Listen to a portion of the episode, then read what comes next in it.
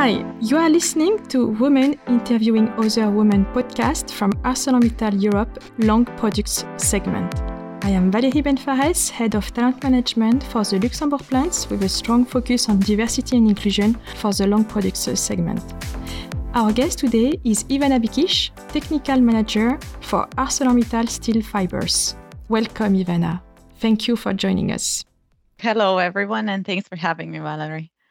Ivana, can you please briefly describe the beginning of your career after your graduation? Gladly. I finished my master's degree in structural engineering in 2010 in Croatia, which is my homeland. And I worked there for approximately five years. But then I realized that the Croatian market is just too small. And I wanted to get out of my comfort zone of a familiar environment. And the next logical step for me was to move abroad and live and work in a foreign country. So I decided to move to London. By doing this, I gained more knowledge, not just professionally, but on a personal level. And I got, of course, to work on bigger and more exciting projects than mm. which was in Croatia was not even achievable. And then after a few years of London, the decision to move to Germany just happened. And now I'm here in Germany since 2019 and yeah, happily living here and working for ArcelorMittal. So this was briefly in short sentences like my path, how it happened. Thank you, Ivana. You have graduated in structural engineering. Can you please provide to our audience some insights regarding the difference between a mechanical and a structural engineer? Yes, sure. There is m- many misconfusion about these two professions because they're similar and we usually work closely together but there is a main difference between the two is the nature of the work they perform for example, structural engineers, we design structures, but mechanical engineers, they're more focused on machines. But maybe uh, a more known profession to the audience is a civil engineer, to which structural engineer is tightly associated with. Because many people always ask me, oh, what does a structural engineer do? Are you an architect? No, I'm not an architect because people usually know about civil engineering. Civil engineers, they design for example, dams, roads, sewer systems, and usually these low rise uh, structures. Whereas the structural engineer, we are concentrated on high rise buildings such as buildings and structures and bridges, usually these high rise structures. I hope I managed to make it simple. Thank you, Ivana. It's very clear. What made you choose a career as a structural engineer? Well, I've always been the person who is creative and at the time when I was finishing the high school, when I was choosing my profession, what should I do in my life? That to me seemed like playing with Lego blocks, you know, like building everything from the scratch. And I thought it was interesting. And I'm glad I'm chose that profession plus i think it's really a great way to contribute to the community in this way because especially when you get to see the building that you worked on and it's standing so mm. i really i really like that feeling which building in the world is the most interesting for you and why? well, there are lots of amazing buildings in the world, especially built in the Arabic countries.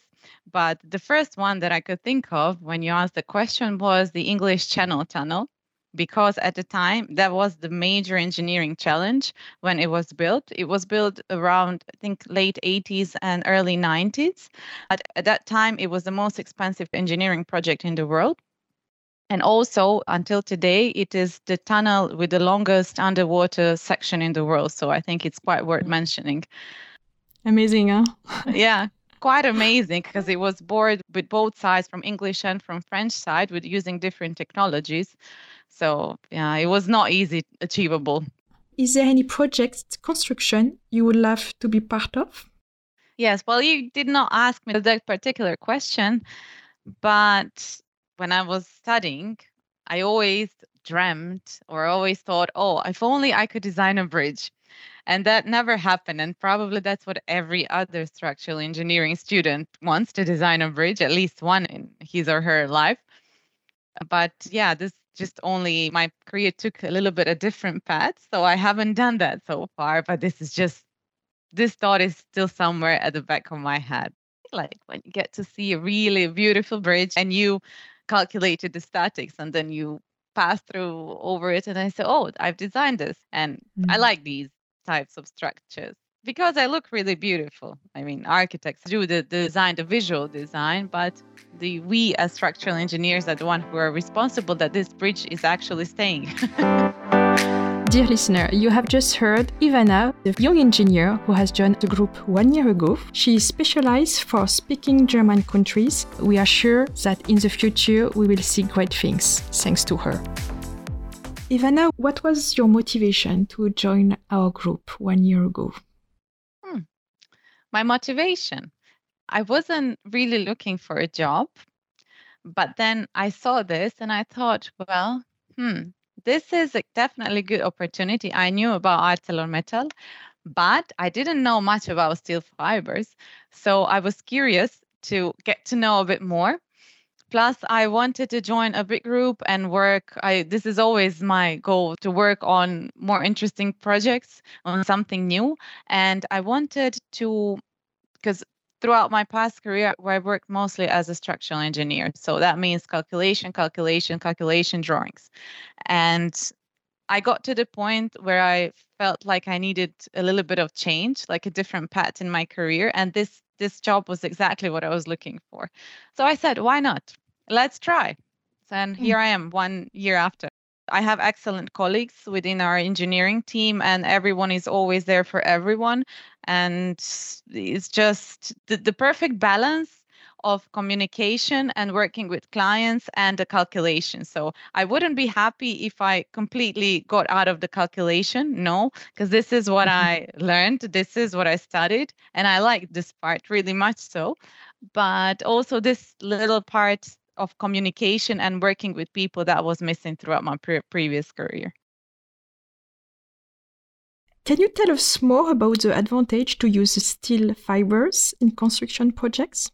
Yes, of course. So, adding steel fibers to a concrete mixture is fairly new on the market and pretty unknown to many, even to, to many engineers. But I have to say that it can be used in many applications such as housing projects, such as industrial flooring, such as tunneling segments, or even a multi-story applications or precast applications.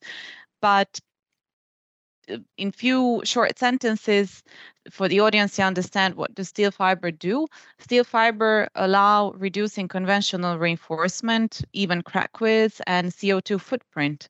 And in the end there is a big time saving on the construction side because not many not that many people is required while the concrete is being cast. And of course that leads for the financial savings in the end for the investor Ivana, what is a soft skill that you have significantly developed over the past years? Definitely communication skills. I'm just an engineer and I'm used to working behind a screen with numbers and, and drawings.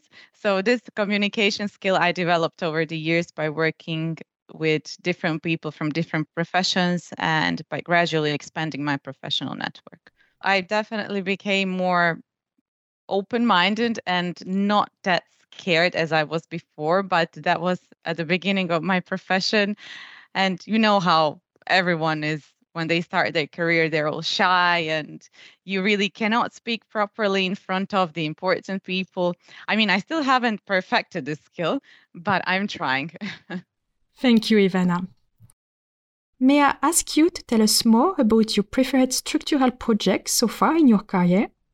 Well, there is one particular project that I have in mind, and it was this commercial and residential building in London, which was part of the huge West London re- redevelopment. It was just when I started my career in England, and the statical system was complex, quite complicated, close shaped building.